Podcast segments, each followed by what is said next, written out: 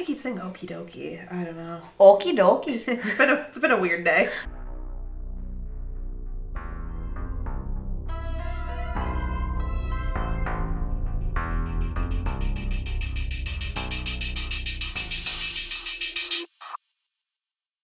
hey guys, you're listening to Drunken Uncultured. We are a drinking problem masquerading as a pop culture podcast. I'm Lindsay, I'm Stephanie. Uh, and we're back for our second Halloween episode of Halloween. The second Halloween episode of Halloween. I don't know how else to say it. I don't know why I'm always the one that has to be like, and this. I have to like figure out what to say. I feel like next time I should not have to do that. okay. So it's what my me this week. Yeah. Yeah, yeah, yeah. Um, I have not been watching anything. Have you been watching horror movies at all? Have you been watching... um, Just make something up. I mean, I've been like half watching New Girl while like working, but that's really it because Matt's been playing Pokemon on the TV, so I haven't watched anything. Um, we started Fargo. I think we got two episodes in. It's fine. I've never watched Fargo before. I haven't watched it either, so I don't know. Um, yeah, I mean, not a whole lot of TV watching going on these days. Um, a lot of TikTok watching though. That counts, right? That does count as binge watching. Okay.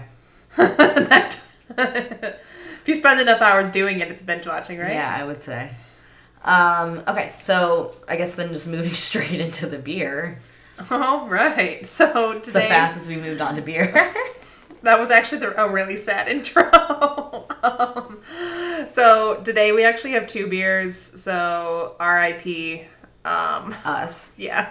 Um, we're drinking both of them. We're gonna tell you what both of them taste like because we got them from the same place and we wanted to do both. Yeah. Uh, we couldn't pick. So the first one that we're drinking, um, picked by random number guessing, is going to be S'mores Yeti uh, from Great Divide. This is an imperial stout brewed with chocolate, marshmallow, and spices. Um, it's nine and a half percent, um, and it says.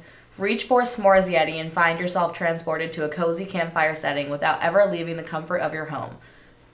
Though enjoying this decadent treat fireside is definitely encouraged, enjoy all the tastes, all the tastes of the classic campfire dessert blended with the rich roasty malt flavor of Yeti Imperial Stout, a beer for telling tales and crafting, creating new ones. That's a cute description. It is a cute description. Um, I mean, it's got the Yeti on it, and he is roasting a marshmallow with a little bunny. It's quite cute.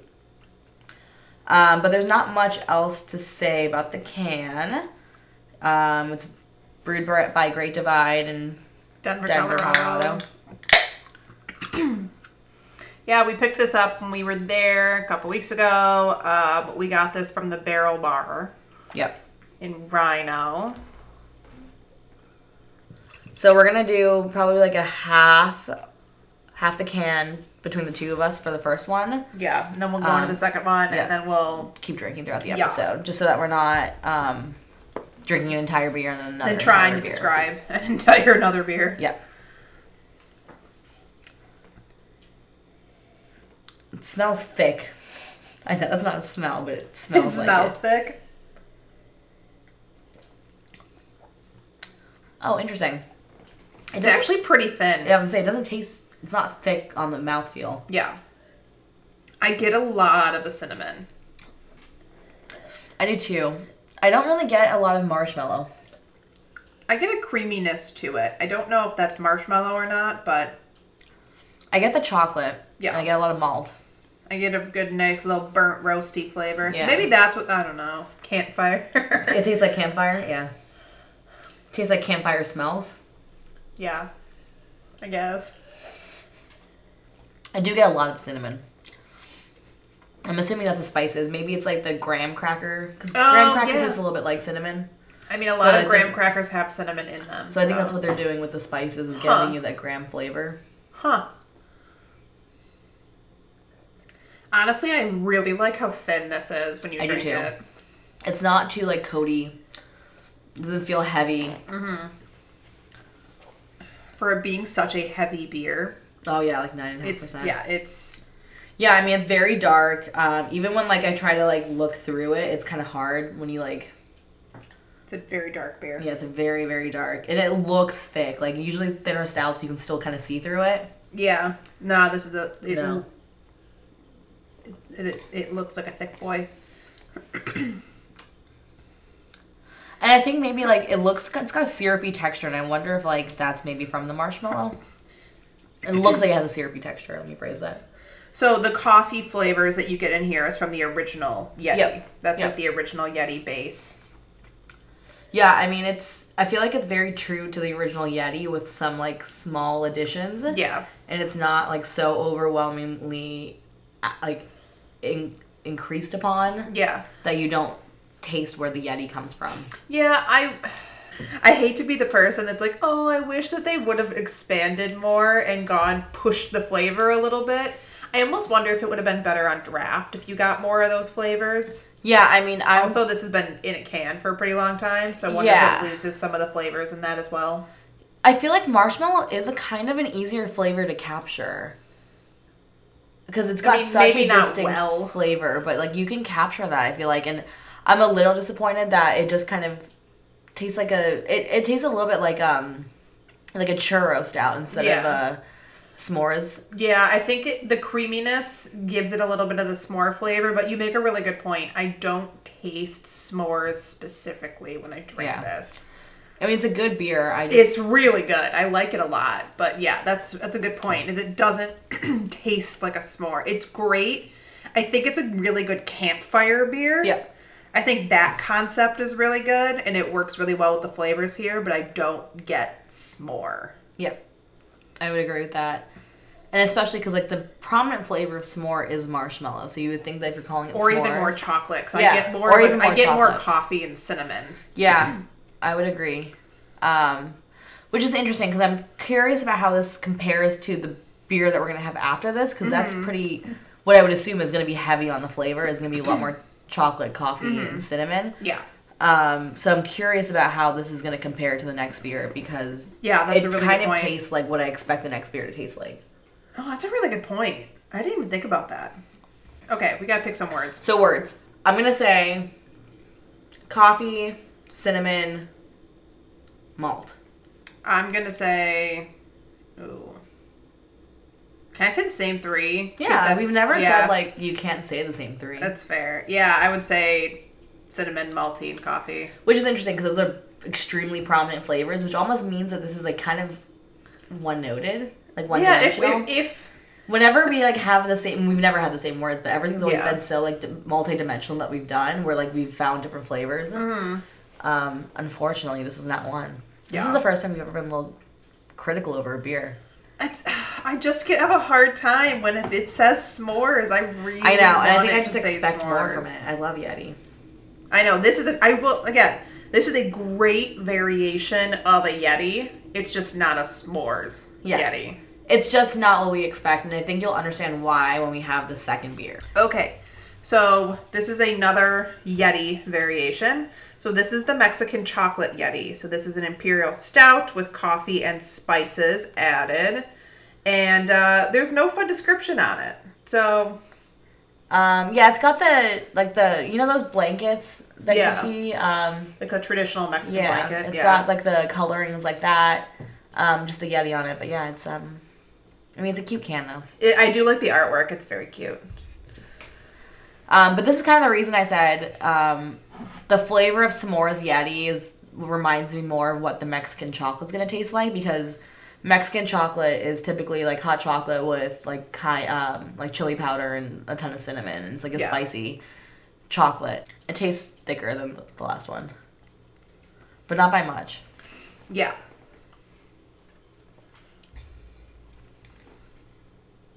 I I actually like this one more. What's that face for? I'm not getting that much of a difference between the two.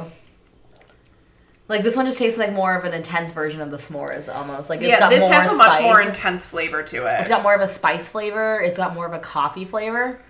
Um, but I don't, and I think this is what I was afraid of when I mentioned it. It tastes just like more like more of a strong version of the s'mores Yeti. yeah. Um, which I think is the reason that we both like it better. Yeah, I know. I, because it's like the flavor I think is much more defined here. Mm-hmm. yeah, like you get the Yeti base in the background, whereas Mm-hmm. like in the s'mores it was more in the foreground, and then just Mm-hmm. kind of tasted like a little bit of added spice. This also has like a warming to it. Yeah, I think that's the spice. Oh, I don't know. My Remember, chest like, feels I've warm got- drinking it. Because I've gotten, I've had chili. Yeah. And you've tried this like hot chili pepper stouts from Hubbard's Cave. Yeah, I was gonna say it's the Hubbard's Cave one. Yeah, um, and that was warming because of the spice Yeah. in it. So that's probably what this is. Yeah. Um, I think this has a little bit more of a chocolatey flavor Yeah. too than the s'mores one does. But again, I do think it's a good comparison that it is like a more flavorful version of the s'mores. Yeah, and I mean, to be like completely honest, we looked at the can dates on these, and we bought them not even a month ago, um, and they're like from March and April. Yeah. So it could be a, an age an thing. age thing, um, unfortunately, which is kind of a bummer that they were selling them This long. this long. Yeah. Um, but I do think these are both really good, just good variants of the Yeti. yeah, agreed. They're not bad by any means. I wish we could have got the pumpkin spice latte Yeti to bring back because that was so good. That one was really good. That one was really good.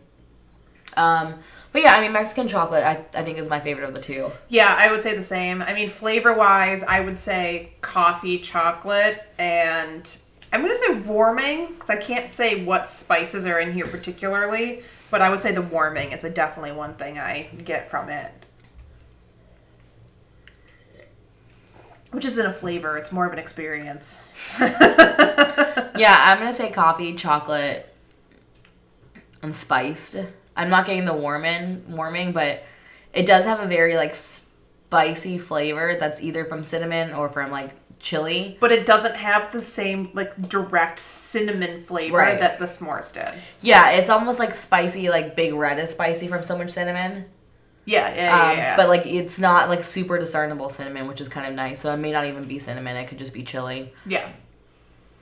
Um, Overall, these are, I mean, again, they're both good. Yeah, they're good.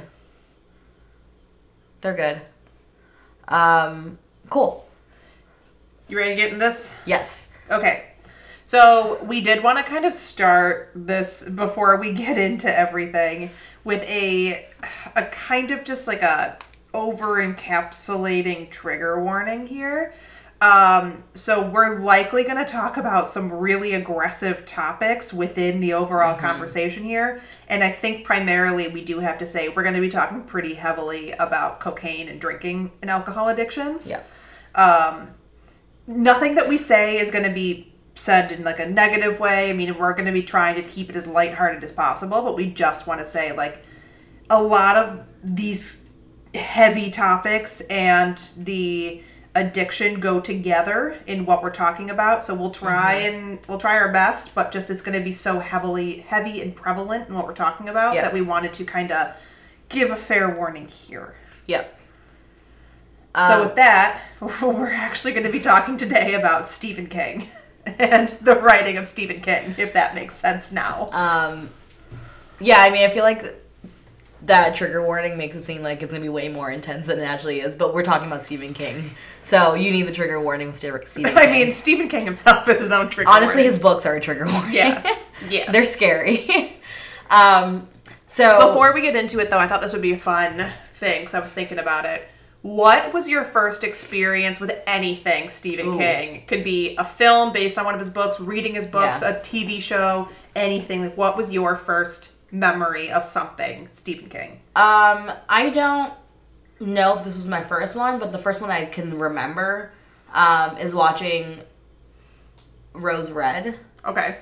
Um, when I was in like middle school, I came home and my mom was watching it on like I don't know, like one of the cable channels. Um, and it had just started, so like I watched it with her. And Rose Red is about the house that is like possessed. Mm-hmm.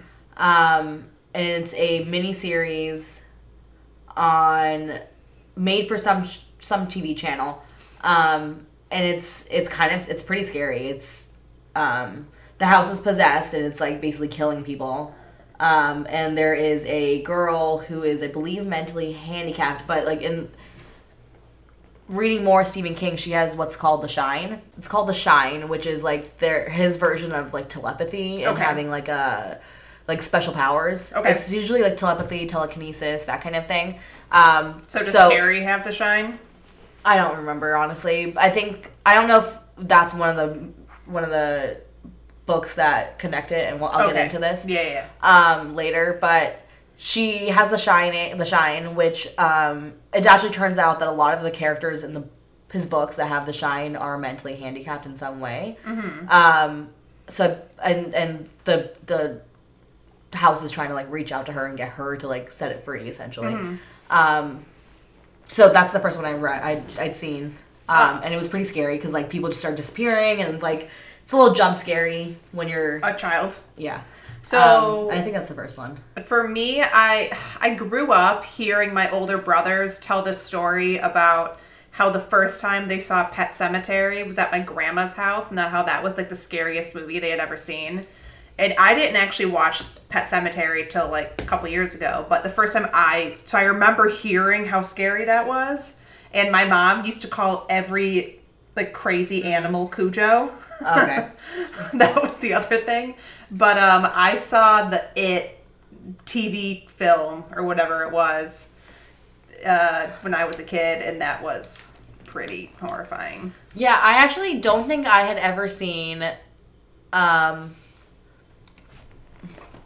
it or Pet Sematary um or The Shining or like any of the really famous um actually Carrie might have been the first one like when my sister rented it, but I think it was Rose Red. Um, I had never, my parents never let me see those, even though like they let me watch horror movies because I think they thought Stephen King was too scary. But like Scream wasn't too scary, but Stephen King was. Hmm. I think also because of like the material in a lot of his movies, um, they're like this is this is too heavy. Maybe Yeah. not even just too scary, but it's too Yeah. heavy. Yeah, yeah, yeah. Um, and they thought like I just didn't understand like the teen horror movies. They're like, you don't understand these jokes, that's fine, but like this might like hurt you psychologically. Um, but yeah, definitely never saw it when I was younger. You uh, Left out. Yeah. Yeah, probably. Um, so let's get into some background and history about Stephen King. Um, yeah. just You seem to have a long history I know. list. You're doing it today. Okay. So, um, Stephen King today has published 61 books. It's a lot. That is a lot. It's like, honestly, like Stephen King writes faster than anyone I think ever. Yeah. Um, because I definitely, like, when I started getting into Stephen King in college, he was like putting out a book a year, and I was like, how the fuck are you? And these are like 700 page books. Like, how the fuck are you writing? I read these in so an, in, an interview he did that his goal is to write 2,000 words per day, every single day. okay, well, George R. R. Martin needs that goal. Yes. Um, Listen, not everyone can be as determined if they're writing as Stephen King. So he's published 61 books. Seven have been under his pseudonym Richard Bachman, and he's published five nonfiction books. So interesting thing about the pseudonym, um, he had to do this because at the time when he was writing in the early days, the publishing standard that was kind of out there allowed for only one book per year to be published per author. Yeah. So he was writing obviously an insane amount. So he had mm-hmm. more than one book to be released, but also he wanted to see if his success was accidental and he had this fear early in his career that his all of his success was just like an accident. So he wanted to see if he could replicate that success under a different name. And it, yes, worked, yeah. yes, And it's not just Stephen King, he's Yeah. a good writer. Um, I also read that it was discovered that he was Richard Bachman, and he and the they announced a press release of Richard Bachman dying um, due to cancer Mm-hmm. of the the pseudonym. yeah. Um, and it's actually kind of funny because he's brought in a different uh, different pseudonym and actually said like that's Richard Bachman's pseudonym. yeah. I've heard that too. Um, and then he's also talked about how he found one of Richard Bachman's like manuscripts and released it like after he had died. Yeah. Um, quote unquote died. So, um, which is kind of cool. He's written 200 short stories that's been published in collections. I have a few of them. um, and been called the King of Horror, which is a play on um, his name. Yeah. Um, so kind of just some actual early life. Um, his father left when he was two. Uh, he was born in Maine, but his father left when he was two, and they moved around a lot, like Wisconsin, Indiana, Massachusetts, Boulder. Connecticut. Um, They yeah, lived in Boulder, Colorado for a little bit. yeah. So when he was 11, his family moved to back to Maine, where his mom cared for her parents until they died, and then she became a caregiver in a facility for the mentally handicapped. Um, this next one's kind of a big thing, and it's it's really interesting. that I didn't know this about him until I started doing research. But as a child, um, he saw one of his friends get struck and killed by a train. Um, but he, to this day, has no memory of that happening. Uh, he returned home in shock and was like speechless. Um, and they That's figured insane. yeah, they figured it out based on like what had happened. Um, and there are commentators that su- suggest that this event in his life may have psychologically inspired some of his darker um, works.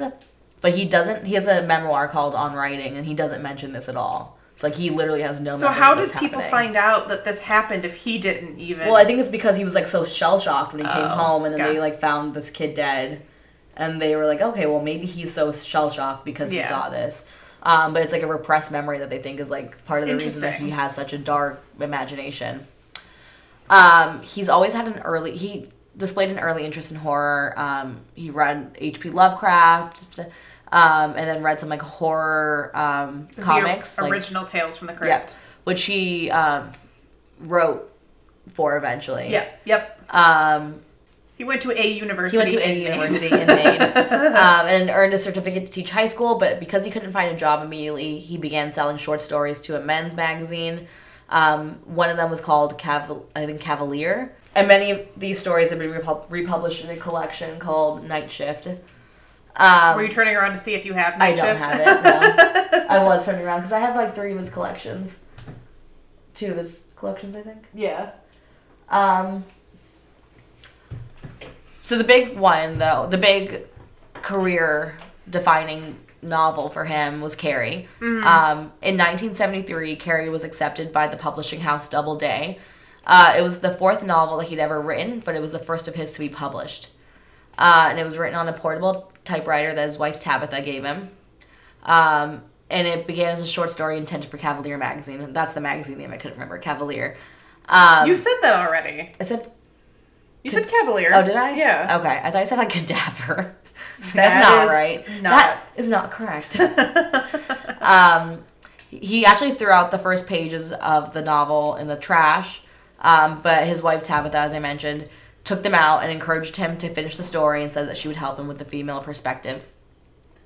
Um, when it was chosen for publication, his phone was out of service, so Doubleday, the publishing house, had to send him a telegram, and it wrote and it read, "quote Carrie officially a Doubleday book, twenty five hundred advance against royalties. Congrats, kid. The future lies ahead. Bill." And Bill is the editor in chief. That's actually a really good friend of Stephen King's now. Um, and then a later that year, the New American Library bought the paperback rights for four hundred thousand dollars, which was split between Doubleday and Stephen King based on their contract. Yep. Um, and Carrie was his first like successful novel. Um, Have you is- actually read Carrie? I have not. I have say I haven't read Carrie. I have not read Carrie. Um, and then from there, I mean, he went and published Salem's Lot in 1975, The Shining in 1977, um, and that one was written after his mother's death and after the family had moved to Boulder. Um, 1978 was The Stand, and that was written after the family moved to Maine. Um, and then the other big novel to note, or series to note, are the Dark Tower books. Um, in the late 1970s, it he began writing them. Um, he calls it his magnum opus, um, but it's a series of interconnected stories about a gunslinger who's pursuing the villain whose name is the Man in Black, um, and it's a cross between. I mean, the internet calls it a cross between Middle Earth and the American Wild West. I wouldn't actually agree with that. It's like Wild West and just sci-fi in general. Um, it's got a lot of like it brings in like Lord of the Rings and like Harry Potter at some point. Interesting. Um, it's it's kind of wild, and I would like to talk a little bit about the Dark Tower in general at some point later on. yeah, let's come back to that because I have some stuff about Dark Um, Tower too. And it took him over forty years to finish this. Uh, I don't think the Dark Tower is done. I've read the books. It's No, I'm telling you, based on interviews he's done, I don't know that Dark Tower is done. So don't don't don't start with me. Stephen King needs to put down the Dark Tower because it's done, and whatever they keep doing is just like. It's like you know how when you keep like editing, adding things and adding things, and then you're like, no, this is too much shit. Yeah. Like it ended very well. It's kind of frustrating the way it ends, but it's meant to be that way, and it's. I guess we're getting into it now. um, Let's mean- go, Dark Tower. so I read the Dark. I started reading the Dark Tower my first year of college. Um, it took me like a year to finish. It's like a fucking lot of reading to do. It's a lot. Um, it's a fantastic series. I mean, it's really enjoyable. Um, it's it's well written. It's exciting. It's like a, I don't know. It's got the same Lord of the Rings, Harry Potter, um, like capturing nature. Uh, it's fantastic. It's very like captivating. It pulls you in. Um, and it like the way it ends is kind of frustrating, and I'm not gonna ruin it because it actually ends in a really cool way where like he ends the book and he's like, "Okay, reader, stop reading. This is the end of the book." And he goes like, "No, seriously, stop reading. This is the end of the book." And then if you keep reading, it's almost disappointing because it's like you could stop there, you can keep reading, and then like the the true end, if you choose to read it, is frustrating. And I, I know people that have not actually read the end end that have stopped where he says stop reading if you don't want to be disappointed. Um, and I know people that have, have stopped it, have stopped reading. Yeah. And it brings the book full circle. But I think the reason he says it's not done is because the way it ends leaves it open for another circle to happen. Yep. So what he has said in interviews is that um, he treats them all as though they're a first draft. Yeah. And they were never like really edited, and so he says it basically is all just one big novel, and the series just is gonna yeah, keep going. and I mean, if you whether or not he actually writes Well, it, If you read it, you understand what he means Yeah, by that. yeah. And I really don't want to spoil it for people that have not read it, that want to read it. Um, but it, it, it kind of is, it brings in the movie, the, the terrible movie that they made um, with Idris Elba. Like, because that's oh, just. they did him so dirty. Well, because they it's referred to as like another version of the story. Yeah. It makes sense if you've read the book why it's another version of the story. Um, but also, Stephen King just needs to stop doing things because he wrote himself into the Dark Tower yep, series. he's he He's in of the, Dark Tower series. He uh, he's like a Deus Ex Machina, or Ex Machina. uh, yeah, Deus Ex Machina in it, where like he saves the day by writing something into it, and that's like, it's, it gets like very meta because he writes himself into it because he's just Yeah, like Dark I, Tower is just I can do meta. this. He's like I can do this. It, like it, there's there's Harry Potter references in the Dark Tower series. There's Lord of the Rings references. There's Star Trek references. Like he just does whatever he wants in it and i think it's fantastic it's like his it's like his way of acknowledging and like throwing kudos to like people that he respects um Maybe you should take those Harry Potter references back. well they talk about like sneetches it's not an actual harry potter oh, got it. and then there's like property of something love like i think it says like property of harry potter or something Oh, like okay. that um, it's not actually I was gonna say like- you might want to take those back. Oh yeah, but like there's a weapon that they call a sneetch, and it's like basically a snitch from Harry Potter. Got it. Okay. Interesting. um, there's like a yeah it's it's wild it's it's kind of like it's i don't know i love them i think that i think a lot of people don't like them at the same time like you have to i think maybe i love them because i love stephen king. Yeah. um, but anyways went off on a tangent there. So the interesting thing is that he started writing the books um, in ni- like he published the first one in 1982 um, and then did it pretty consistently until 97 when the fourth book came out. Um, and then he got into a car accident in 99 where he almost died. Mm-hmm. um, and then started pumping out the books um, like so 2003 and then released the last two in 2004 um, and i've read that he talked about how like he was afraid he was going to die before he released finished the series and it was his magnum opus and he needed to finish it Yep. which is kind of the reason he wrote himself into the novel and like his car accident actually comes into play in the novel where like the or the series where like roland the main character saves him from being hit by a car and it like kind of saves the world. Sort of. Part of it. one of the reasons, one of the ways that they save the world. Um, but I mean, that car accident was kind of like crazy. Yeah. That's another big thing about Stephen King is that um, he was like walking along a shoulder in Maine in 1999 and just got like hit by a car and um, got I, I, severely injured. I think from what I remember reading, He had like a punctured lung. Um, but what had happened is the driver had there was a they had like a dog in their back seat, and Yeah. the dog was like not strapped into anything, and the Yeah. dog was like causing a ruckus in the back, and the person had turned around, and Right. during that, No, yeah, the driver wasn't like drunk or being negligent. It was just like a series of events. Yeah, Um, and he had to be like airlifted out, Mhm. um, taken to a hospital, and he did. It was almost fatal for him. Yeah. Um, so that was like a that's a big thing, big defining thing in his life that kind of um, propelled him to finish the Dark Tower series, which he, I mean, it had taken so long until that Yeah, point. exactly. Like Thirty plus years of writing it.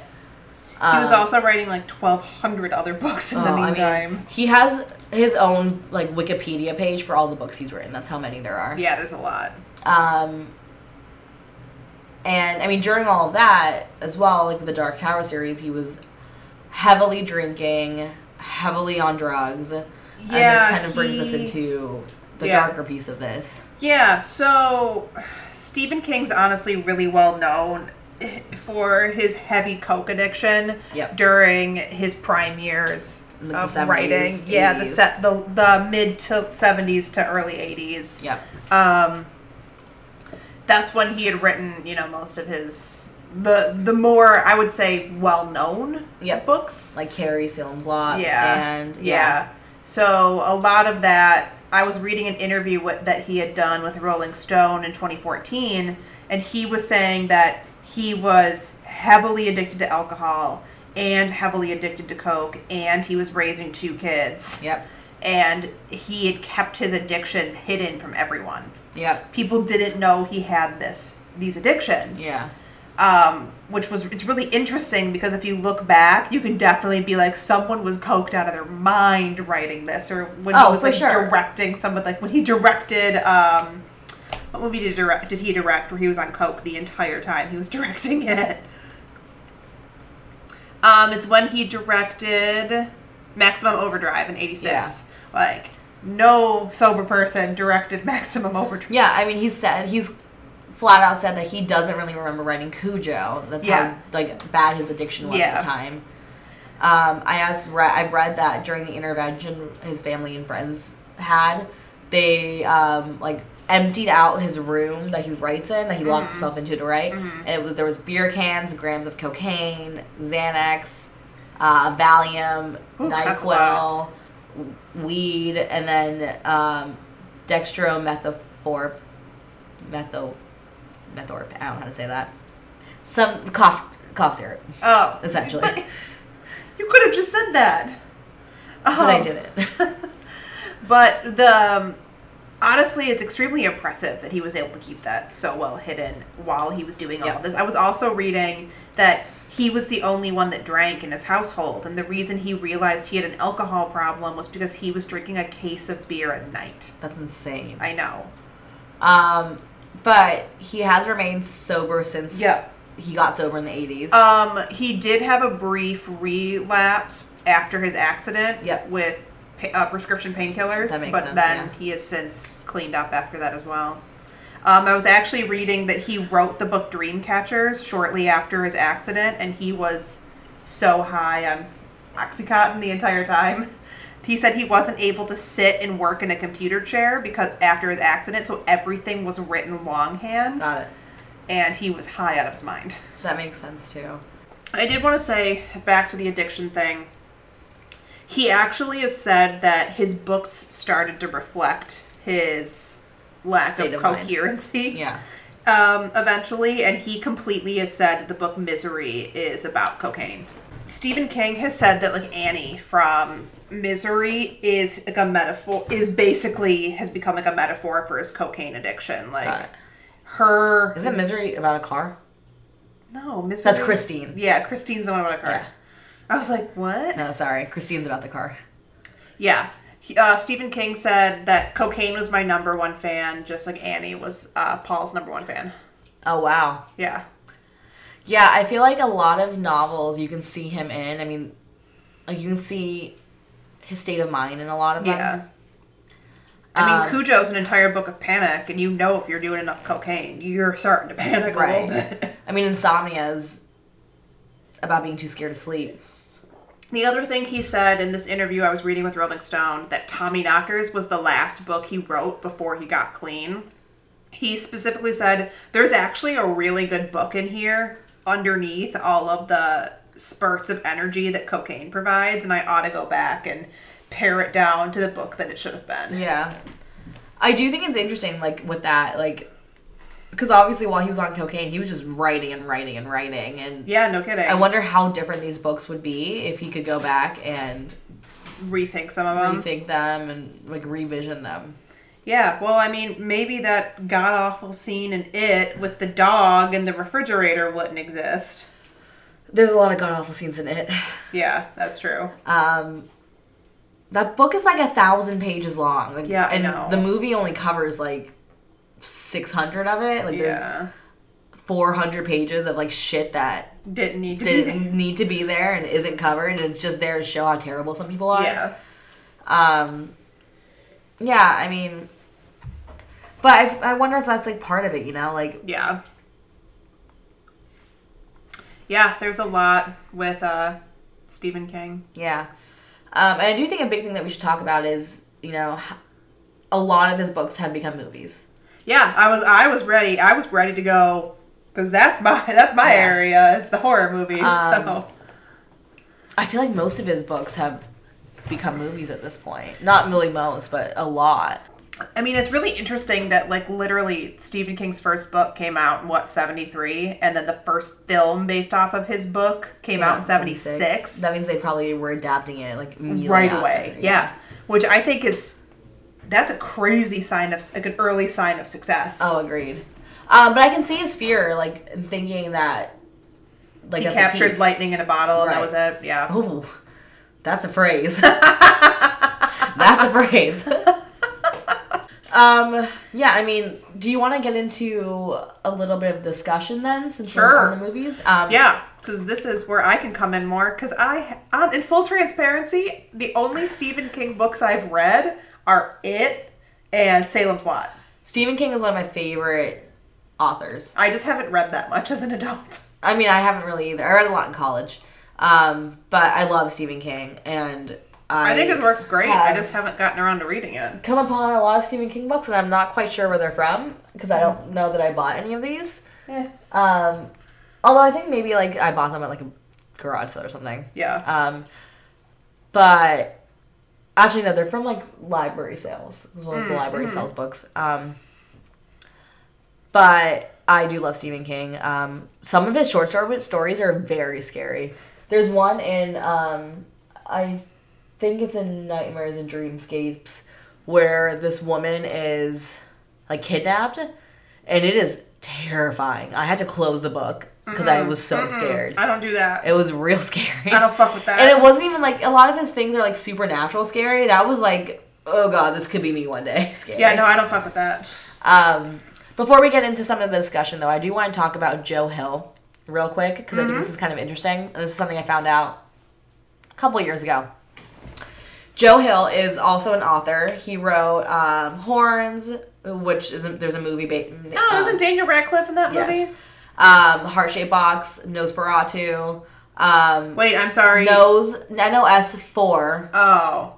A2. I was gonna say I don't think that not that no works no out. it's like a an it's a book called nosferatu but it's different than actual nosferatu um but he is uh, his full name is joe hillstrom king uh stephen king's son and i think it's really interesting because he uses the name joe hill um because he wants to succeed on his own merits not because he's stephen king's son Wait, Um, Joe Hill, Stephen King's son, wrote Horns. yeah Oh man. Yeah, so I only found that out when I watched Horns. I was like, who wrote this? And I looked up and I was like, who the fuck is Joe Hill? This feels like Stephen King shit.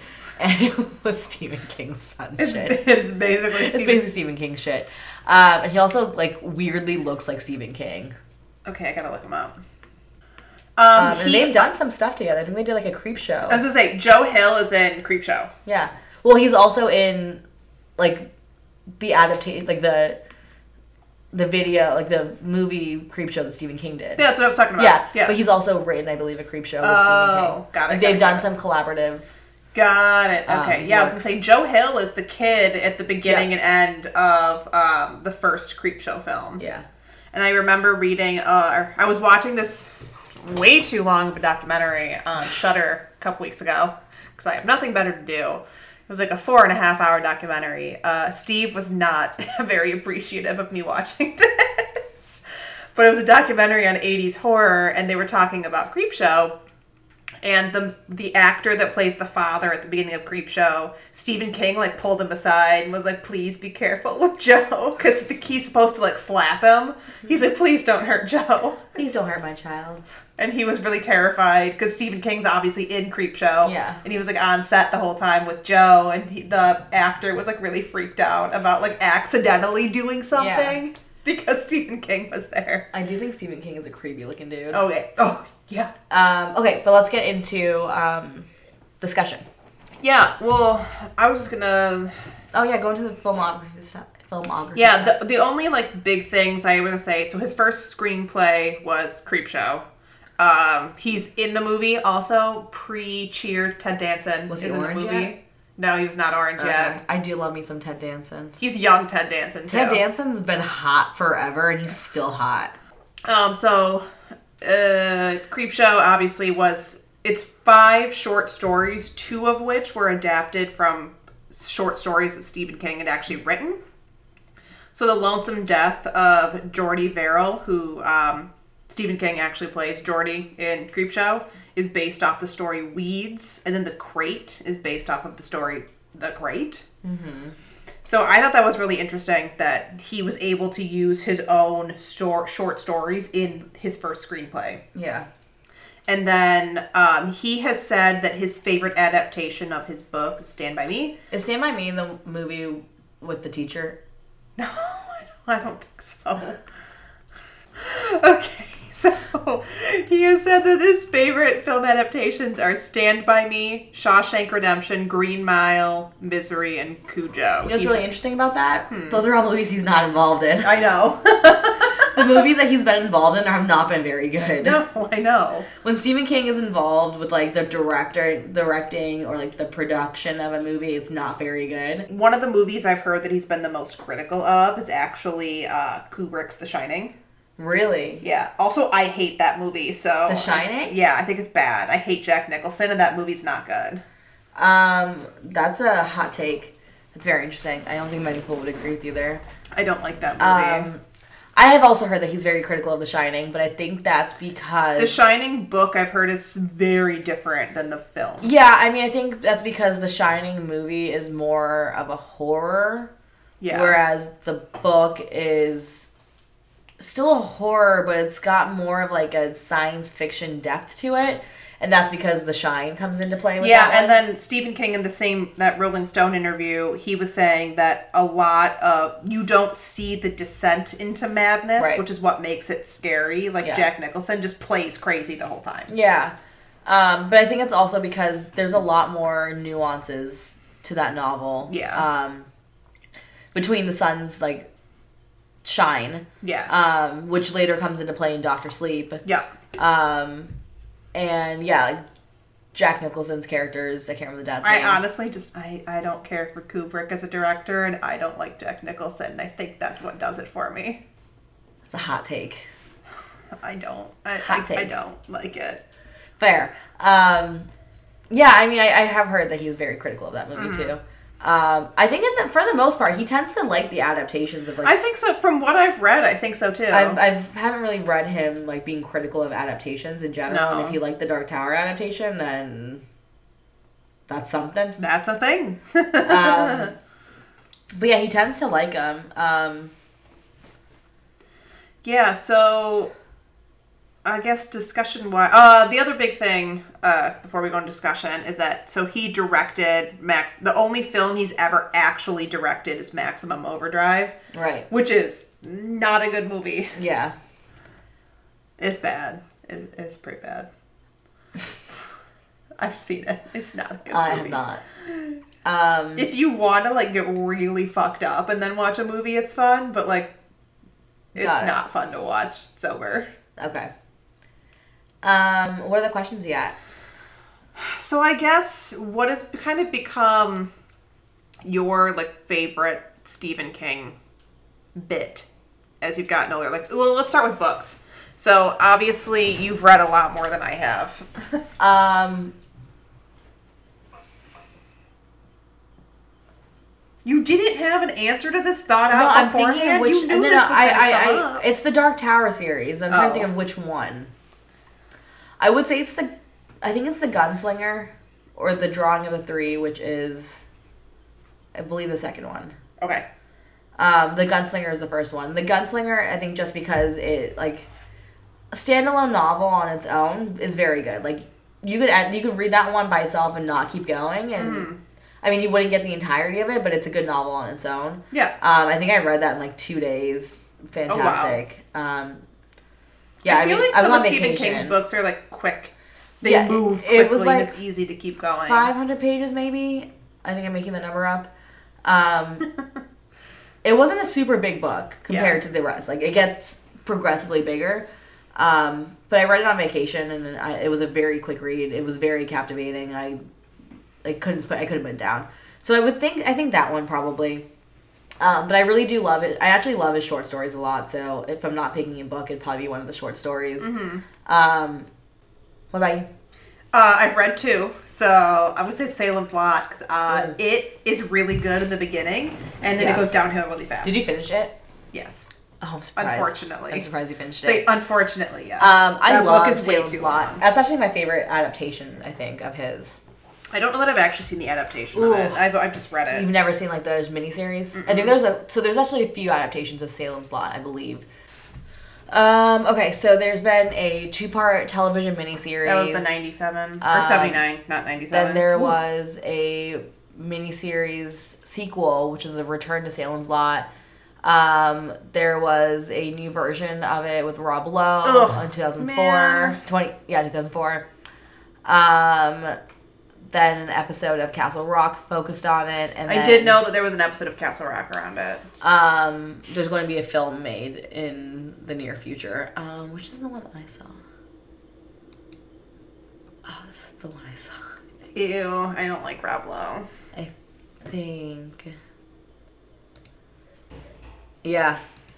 Um, so the one I'd seen was the 2004 um, re- like revision of it. Yeah, it wasn't this one. Um, I loved it though. Like at the time, I don't think I. I mean, I don't care about Rob Lowe, but Yeah. I I have no feeling either way. Um, but I loved it. It was so weird. It had very like Lost Boys vibes. Um, I can get behind that. it was fantastic. It was so fucking weird, and I I was probably like fourteen watching it on a weekend, and I did not understand what was happening. I didn't understand it was Stephen King, um, but I think that's my favorite adaptation. It's so good, and it's like terrible good. Like it's like not actually good, but it's so good Yeah, because yeah. of that. Yeah, but Salem's Lot as a book, I think, is absolutely fantastic. Um, I'd say Salem's Lot, Pet Sematary is very good. Um, Are we talking adaptations now? no, Oh. Uh, yeah, I haven't read. Honestly, if I love the first half of it, like if it was only that first Like half, chapter one. yeah, Uh, sorry, you mean the first half of the book? yes, Yeah. uh, which which basically is chapter one of like the films. Yeah. Um, I would say that would be my favorite, but then that second half of it is ugh, I hate it so much. Like I don't enjoy it. It's so hard to get through. Um, I really liked. I like the stand a lot, and that one's super fucked up. Eleven twenty two sixty three is good. It's um I haven't read it, but I watched the uh, Hulu film, Yeah. six part series or whatever it was. I it's a quick read to be honest. I think I read like half of it in like a day or two. It's a pretty quick read. Um, it's good. It's very interesting. It's pretty faithful. The Yeah. adaptation is. Um, and the adaptation is really good. I mean, I love James Franco. He's a good actor. yeah, yeah. The the show was great. Yeah. What is your? I mean, I can't say ad, film adaptation because obviously I haven't read the original, a lot of the originals. But what's your favorite film based off of a Stephen King novel or short Um, story? Do you want to answer that first? Sure. Um, I really like. Um, I really like Pet Sematary, and I really think the remake. I mean, I like the original Pet Sematary a lot, but I think the remake that came out in 2019 was so good. It's a slight variation from the original story. I do know that, but I think they did a really good job of keeping the truth of and like keeping the story with adding some additional bits to it that just it worked really well. Um, But the original Pet Sematary is also fantastic. And then I liked it chapter one. I was gonna say, it chapter one was actually really good for it being like a newer adaptation, like a, Yeah. a remake of an adaptation. I thought it chapter one was really good. Um, it chapter two not good. Honestly, honestly, don't remember kind of terrible. Don't be remember a ton of it chapter Um, I liked fourteen oh eight a lot. Um, That that's so- the one with the hotel room. like the haunted hotel. okay, room, possessed so hotel room. yeah, uh, that movie scared the shit out of me. oh, that movie's terrifying. Um, I've never read the short story, but I really enjoyed yeah, that movie scared the shit out of me. movie. Um, if we're talking about like an adapt, are we not? We're not talking about adaptations that we we read and seen. Yeah, I was just saying your favorite. I mean, you could talk about yeah. that, but no, again, I mean that's what I wanted to make sure because I've never it. seen 1408. I think 1408 was fantastic. Um, yeah, that was a really good movie. I want to watch Doctor Sleep. I haven't seen it yet, but I'd like to. Oh, is it out already? Came out in 2019. Oh yeah. Um, I would like to see Doctor. Sleep I don't know well. if it's on. It's on. I saw it on one streaming service. It was either Netflix, Hulu, Amazon, HBO, One of the or 45, Shudder. Yeah. Um, and then I would say I've heard people actually really liked Gerald's Game on Netflix, I've heard that too. but I haven't seen that. Um, Um, I've also I've seen Misery, and that movie's horrifying.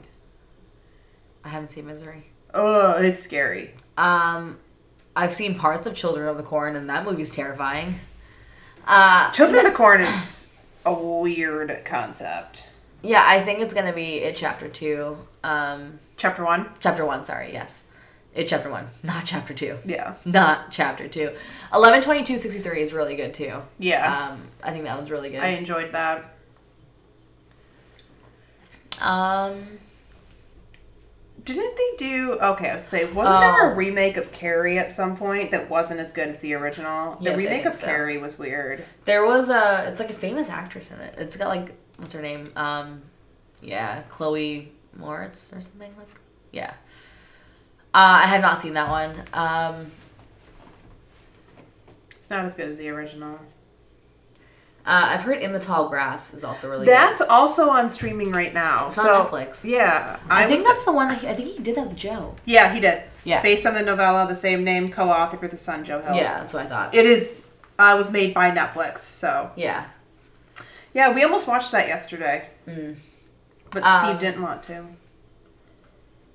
Yeah, I feel like you should borrow one of my short story books because like they're so short, Mm-hmm. like hundred pages max usually, um, and you can pick and choose. And I've kind of like I've never actually like I've never Read the whole it. thing. Right, I've never finished all of them. I just kind of pick and choose, and it's a good way to like kind of just get a quick scare. Yeah. Yeah, I have a bunch of books that I bought that I have not read, so there's that too. Do we have any other topics? Any other discussions? Um, have what did you think? I mean, obviously, it's he's. There's also been television adaptations of Stephen King stuff. Um, I didn't watch a ton of it, but I remember my parents were really into it, and I've talked to Steve about it, and he's really into it. The Under the Dome show that was out. oh, um, you own it. It's right there. I do own it. That's I've never read that. I think that was my brother-in-laws, to be honest. Or Yeah, my- I never watched the show, but um, I Steve watched- really liked it. I watched like one or two episodes. Um, I don't think that one, from what I understand, it's not as faithful. I've heard that too, but Because I I, remember Russell read it. My brother-in-law Russell read it. Um, like on a vacation, I think, and like he read it super quick and was like, "This is extremely fucked up." yeah, Um, also, so like I've never read it.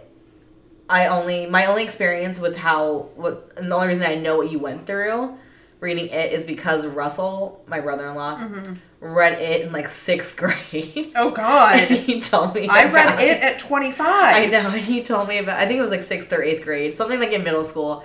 Read it and was like, nobody should allow somebody that young to read it. Yeah. And that's the only reason I know what you went through while reading it because he described it to me, and Yeah. I don't want to read it. Yeah, I don't, I don't blame you. Um, so actually, to talk about it, like I think my brother-in-law um, and my ex actually like they both love Stephen King, so that's kind of how I got into it in college. Um, like where I started reading it because they had a ton of books between them where I was just like borrowing. Borrowing stuff, yeah. Um, and I was able to like get into it more without having like purchased anything on my own. I think I and got they were both extremely into the Dark Tower series. So, interestingly enough, I think I kind of got into Stephen King's work kind of the back way. So, I had seen the films before I read the books. yeah, Because no one I knew had the books on hand. Yeah. All the copies I have, like, I bought myself to read. Mhm. So, like, my dad never read Steve. My dad may have read Stephen King, you know, as like in his when he was young or Yeah. younger, and my brothers may have, but none of them had the books. So I never like experienced that.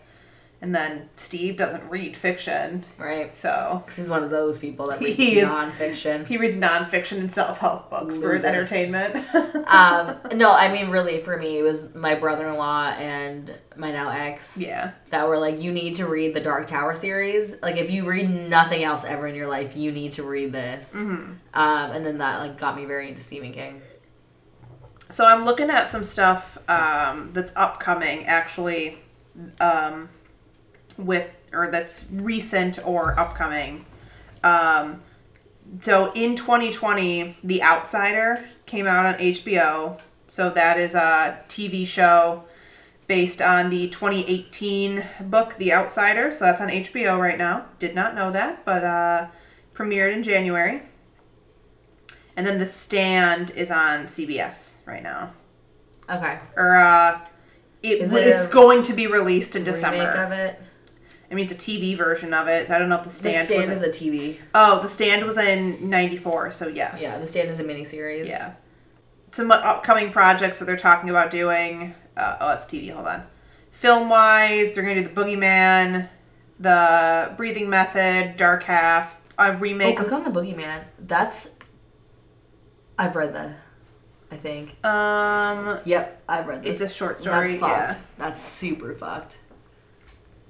That one's gonna be terrifying. uh, they're remaking Firestarter. That's interesting. Um, so Firestarter actually isn't really horror-y. It's just more like sci-fi. Yeah. Uh, yeah, Jason Blum's behind it. So who Uh, knows? It might be a horror It movie. might be horror. Zac Efron's supposed to be the lead. That doesn't make any sense. Well, Firestarter is about a child. well, and Zac Efron is a Oh, and the an dad. adult. Yeah, he is too young to be playing a dad. Anyways, Efron. yeah. I don't know why you said Zac Efron. I thought Zach Braff. I was very confused. I was like, he's definitely not too young to play dad. I'm No, pretty sure he is a dad. Zac Efron. Yeah. Um, but then Salem's Lot, they're working on. They're gonna do Tommyknockers.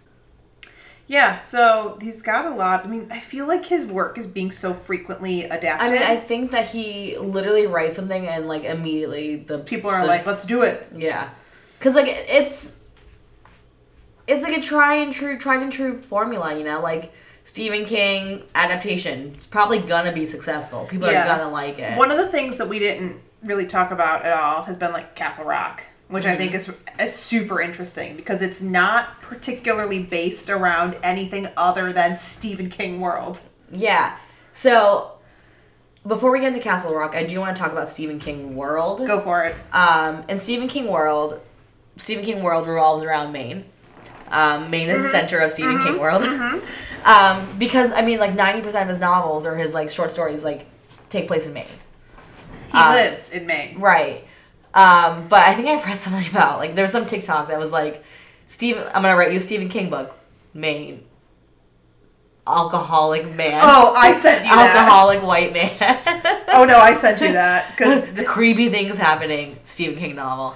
Um, but I mean, it's true. Like most of his novels take place in Maine. Um, but that aside, Stephen King world is all like somewhat incon- interconnected. Um, there's a lot of things that like take place from one thing to another in Stephen King world. Um, so like the books Insomnia, It, the Dark Tower series, The Talisman, um, The Stand, uh, Salem's Lot. Those are all interconnected through characters. yeah, So like uh, Father Callahan from the Sa- from Salem's Lot comes into uh, the Dark Tower series. Patrick, I believe, from Insomnia is in the Dark Tower series. Um, Pennywise is like the whatever creature he is is in the Dark Tower series. So a lot of his universe is interconnected, um, and there's a lot of like ideas that are interconnected, like the Shine, as I mentioned.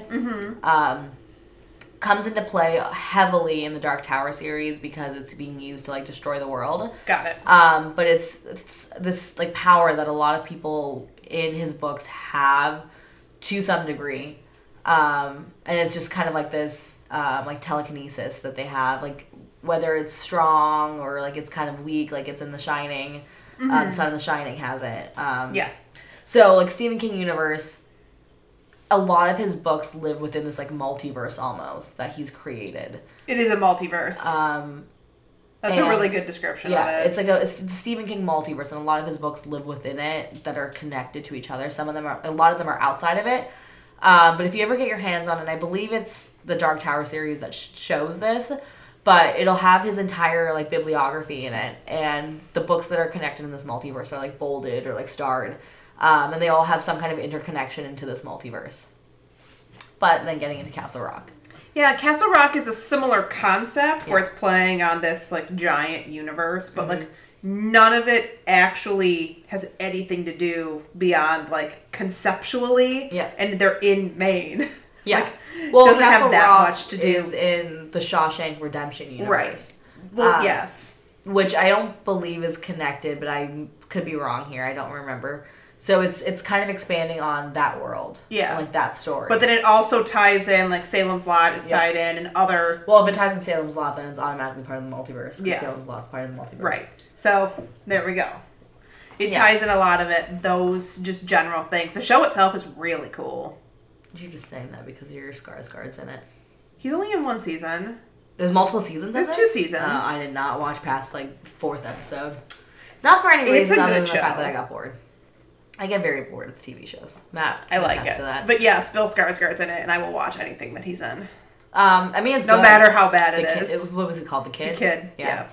Um, it's like a very odd show, from what I have watched on it. Um, It's a little bit like like an anthology, yeah, that makes sense. but not a great version of an anthology. People love their anthologies. I, Um, dude, I know. Tell me about it. But yeah, I think Stephen King, if you like really do an analysis of his books, and I'm sure that there are like college courses and people have written theses on it. Um, People have paid money to write theses. Thesis. Thesi? I don't know. To write a thesis Yeah. on Stephen King. Um, it's it's pretty fascinating the way he like interconnects things and like how loosely they can be interconnected. But still and be still be connected. Um, and I like can't decide if he just does it for does if he just does it for fun. If he does it. if he does it, I can't decide if he does it for fun or if it's just like like kind of exciting for him where he has like uh, Pepe Silvia board We've come full circle now. um, where he's like I can connect this and I can connect this and I can connect this.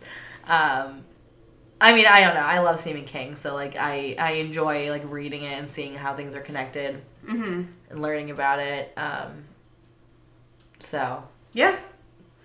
I think that's a good thing to end on because I would say that's probably the best way to summarize Stephen King. If you enjoy listening to this podcast, please go on your favorite podcast streaming service and give us five stars. That's what I was trying to say. Um, we never get reviews. If you really leave us a review, we will read it, but nobody ever leaves us reviews, so we have not read any yet. Um, and if you don't want to leave us a review, like DM us and tell us what you think, and We'll we read that too. No, we won't read that because it's a direct message. But if you comment us something on like a public Instagram post, we'll read that. Um, but thank you guys for listening, and we will see you in November for not Halloween content. Maybe. What if we just became a Halloween podcast? No, we can't do that. No, there's not enough to keep that up. Bye, guys.